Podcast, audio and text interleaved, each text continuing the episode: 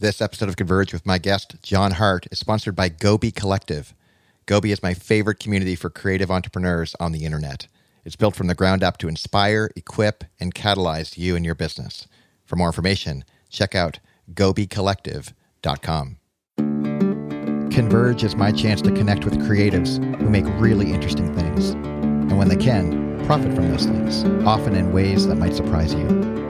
My background as a photographer and author gets me in conversations with visual storytellers and writers, but also musicians, actors, business and thought leaders, basically people who work very hard, not just to make a buck, but also to make a point. The invitation is to understand a little more of the context that surrounds their work, and hopefully discover a fresh perspective that might inspire something new around the value you're making in the world. Some guys just want it all. And one of my favorite one of those guys is John Hart. After investing seven years at a Fortune 50 company, John helped launch a new venture and revive another. And while he was there, he chose to be a learner, gobbling tons of intel about operations, customer experience design, operational leadership, and brand management. In 2012, he left the corporate world and jumped into the indie film production world and made a little movie called The Little Tin Man. And by the way, it's a hilarious trailer and movie. You can check it out online uh, or just check the show notes, but don't miss it. Then John worked on his own startup. And while serving as an advisor to a handful of other stage ventures, like he was helping his own stuff and doing help with other people's ventures. He's now the director of the Praxis Academy over at praxislabs.org, a nonprofit and for profit business accelerator. John is also the founding board member and current chairman of the board at 100 Cameras, a nonprofit that empowers marginalized children to be catalysts for change in their communities. And he's graduate of the Carlson School of Management, so he's done formal grad school at the University of Minnesota. He lives in Manhattan, which is always cool to be a part of New York City. And John is passionate about serving entrepreneurs and inspiring the next generation of world changers. So, as we get ready for this conversation, you might be asking yourself, is that me? Am I the next generation of world changers? Could I be part of that crew? And if that is you and you're seriously committed to being counted as part of that next generation, well, you're about to get served. Failure is easier to fix than regret you got to dive in and you got to allow yourself to fail because if not, you're going to hold a bunch of regrets in your life and you can't go back. I'm your host, Dane Sanders, and I want to welcome you to Converge.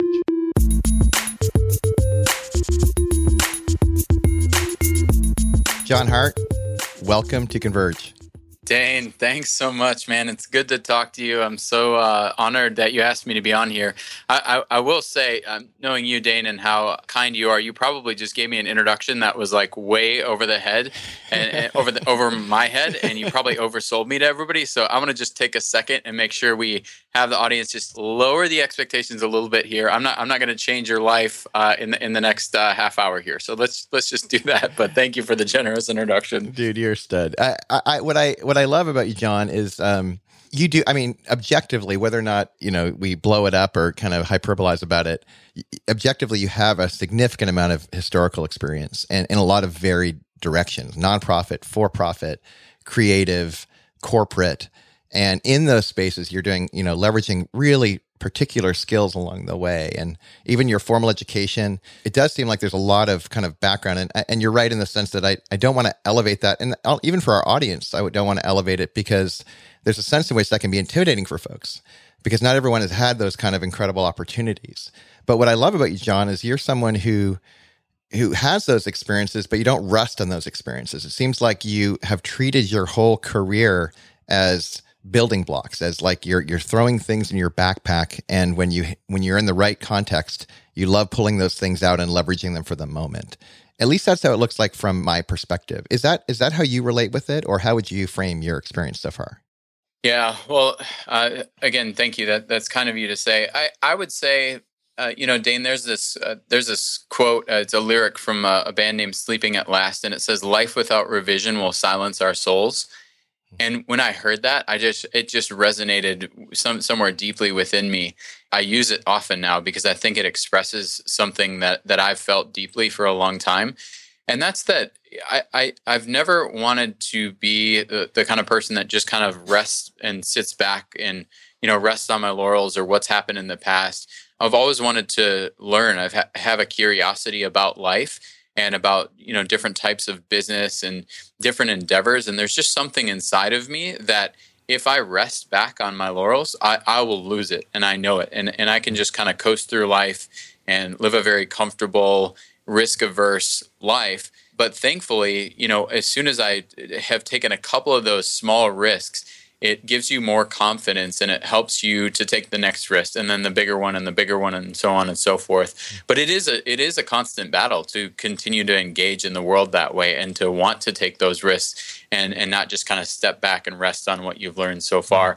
And uh, I've, I've just been very fortunate to have a lot of opportunities. You know the other key there is i'd say I've had really great people around me, both uh, mentors that are, you know, helping me know which of those risks to take and which ones not to, and just community of people, uh, community of creatives and people that are just big ideas folks and uh, brilliant people around me. And that has given me a lot of those opportunities. Uh, these are certainly not opportunities that I've created for myself so much as I've been in the right place at the right time for, for um, I, would say almost all of them. So. Hmm. You know, one of the things I mentioned, just as a side note in the intro, was you're you're in Manhattan, and I'm curious if in the internet age, how how important to have the kind of community you're describing, how important is it to be geographically located near a, a creative community like that? Well, you know, I've I've found it incredibly important. I've I've been in New York for almost uh, eight years now, and and a couple of the most significant things that I've been a part of have, have come through being a part of a small community in New York. When I when I first got here, there was a small group of people that would meet in this tiny little apartment on the Upper East Side on Sunday mornings, and we would have these things that eventually we call inspiration brunches.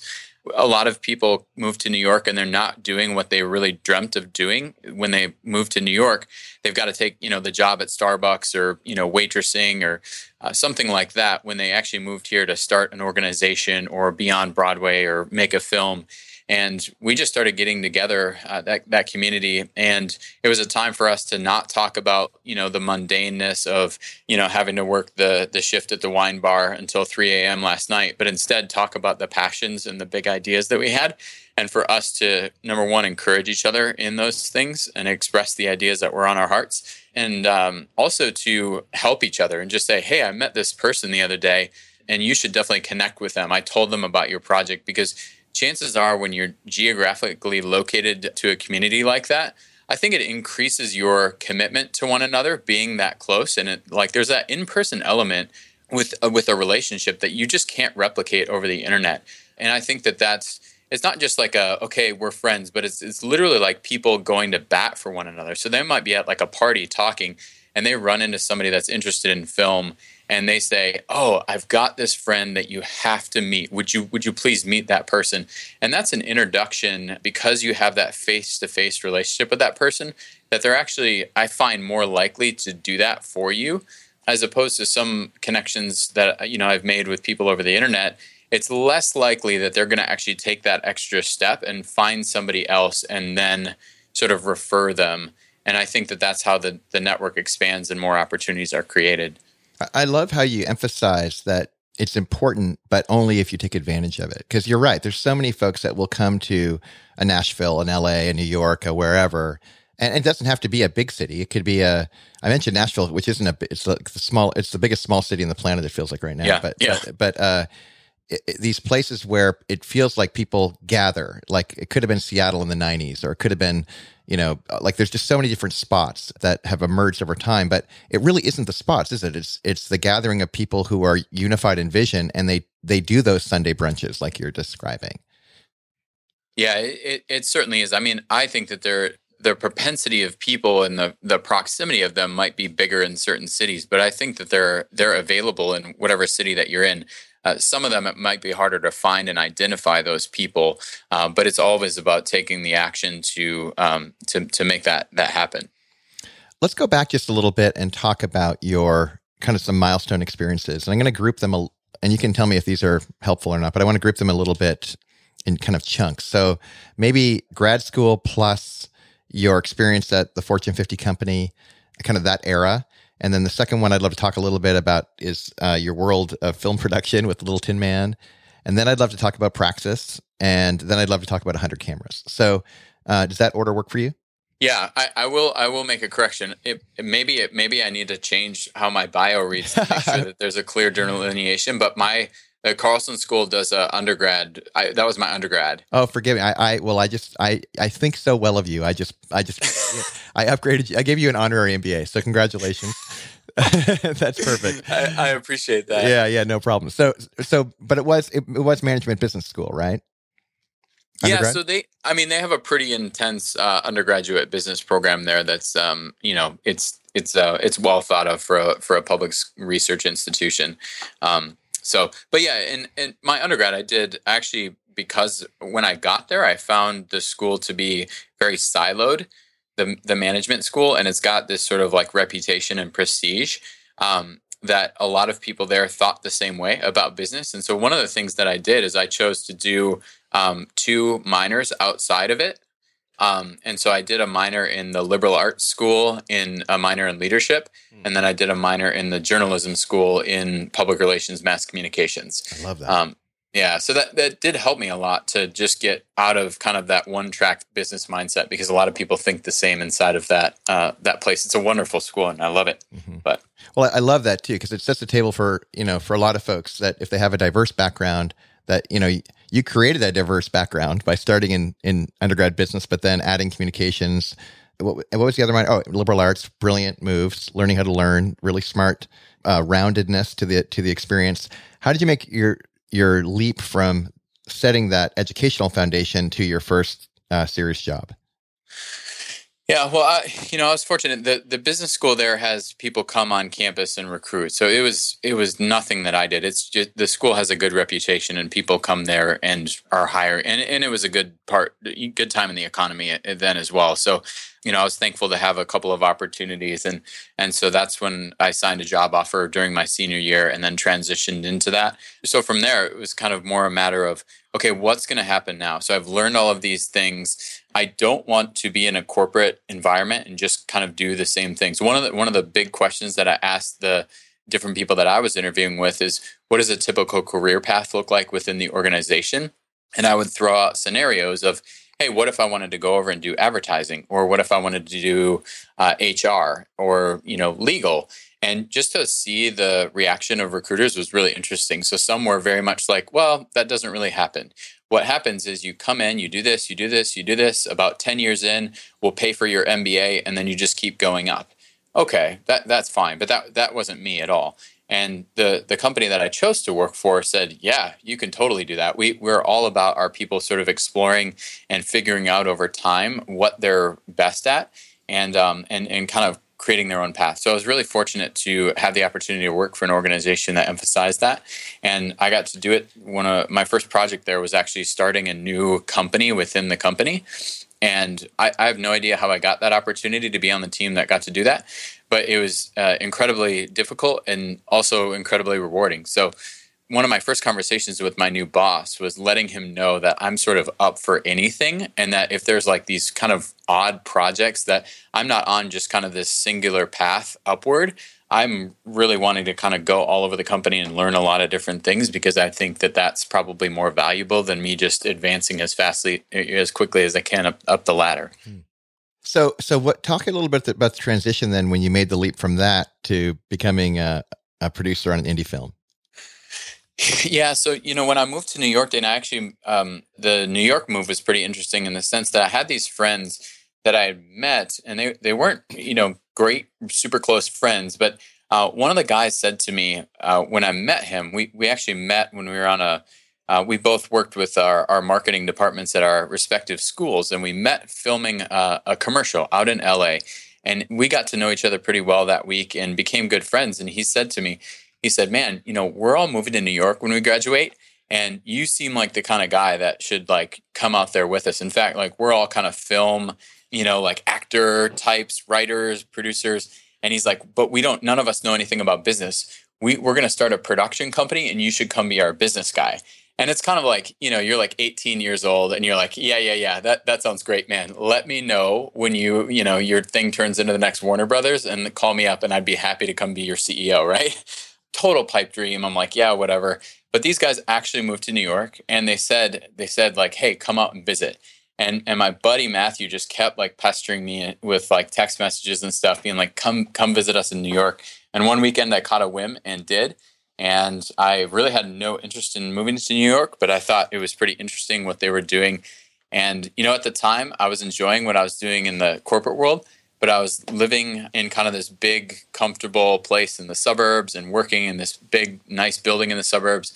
And I visited New York, and these guys are living in this like uh, is literally like a crack building because they got duped on a sublet fraud and all this crazy stuff happened. But they were like there and they were like, we are going to make this movie because this story needs to be told. They're like, we don't care what it takes. We don't care that we're not building our resumes right now. We're here to make this movie.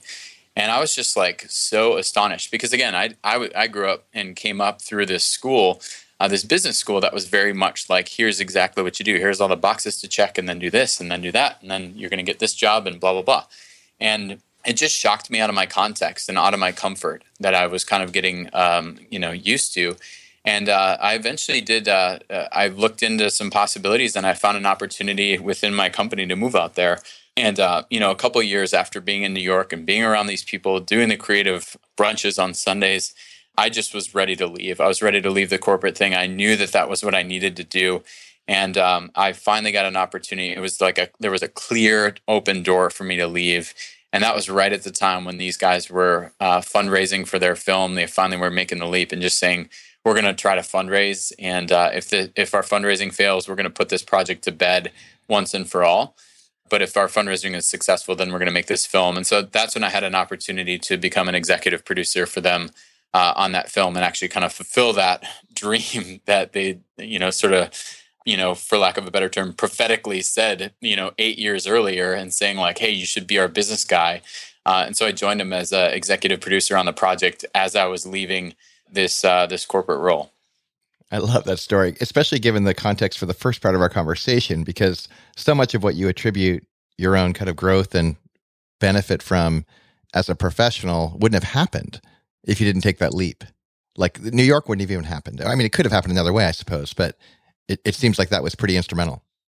Yeah, yeah, it really was, and and that's not to say that those were easy choices. And I just, you know, it, it sounds like, oh yeah, and then this opportunity happened, right. and then you know whatever. But literally, I remember, I'll never forget this. The night before, so I I interviewed for this job. I didn't think that I got it, and I basically said, if I didn't get this job in New York, I'm staying here, and I'm going to forget about New York, and I'm going to focus on where I am.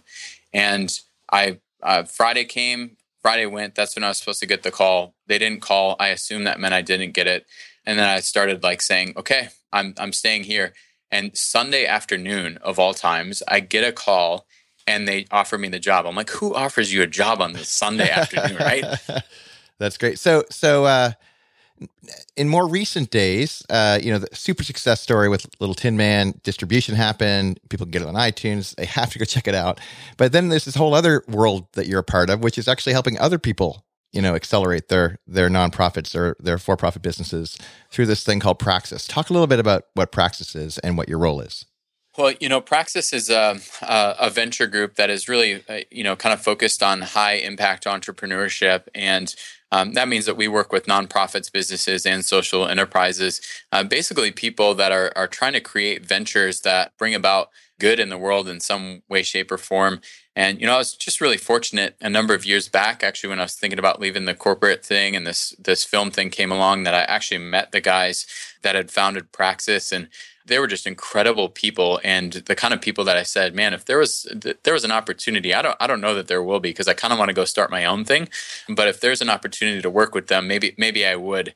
And uh, so I met them. I went on a journey for about six months for myself. That was when we did the film, and I was working on some other things. And uh, and then there was an opportunity to join them. And um, after having more conversations and getting to know them, I, I decided to to join up with them. It's just been a huge privilege to work and, and serve alongside the guys that founded Praxis, Dave Blanchard and Josh Kwan, and uh, as well as the other people that are a part of the, the wonderful team that we have. And most importantly, the entrepreneurs that we get to serve. They're it's just an incredible group of people.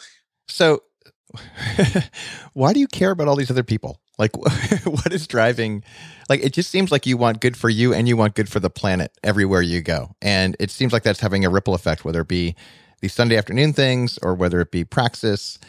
th- something had to have happened in your past that kind of flicked a switch for you to be other focused. What would you attribute that to? Well, you know, you know, Dane, I, I would say that I part of it is a is a, a spiritual and a faith component of you know I, I grew up in a in a home uh, my parents went to church and just taught taught me certain values and lessons growing up but that's not all that there is to it in the sense that it was something that I think I grew up with and I um, you know I believed in it but it, didn't become real to me until I went through something really hard in my life uh, one of the people that was a part of our inspiration brunches back in the day uh, a really dear friend of mine uh, his, his, name was Sunday Ebach and uh, just one of the people that just loved and served like nobody that I've ever seen. Just poured himself out uh, for other people, just doing all the things in New York that other New Yorkers don't do. And my, and my friend Sunday passed away very suddenly. He had a massive brain aneurysm out of nowhere, and he passed away when he was 32 years old. He, he was healthy as can be and um, it was a real shock to my life and, and my system my belief system my values and i really had to wrestle with faith for the first time in my life and say like do i actually believe in this thing and i went through a really hard kind of dark season to be honest uh, and it was coming out of that season that i kind of got things put back in perspective for me and it compelled me to actually go back out there and and you know for for lack of a better term uh, you know kind of get back in the game and just engage and try to do you know what whatever I can with what I've got for however long that I'm here. And that that, that sounds fairly cliche. And, and the problem I think was uh, that it was very cliche for me until I experienced like loss and uh, and watched a really great friend you know pass away and no longer be with us. And and that has kind of compelled me and and uh, motivated a lot of us to just live and love differently. Um, so it's it kind of hits at a pretty deep level hmm. um, as a little bit of a nod to my friend and how well he loved and served other people. Mm.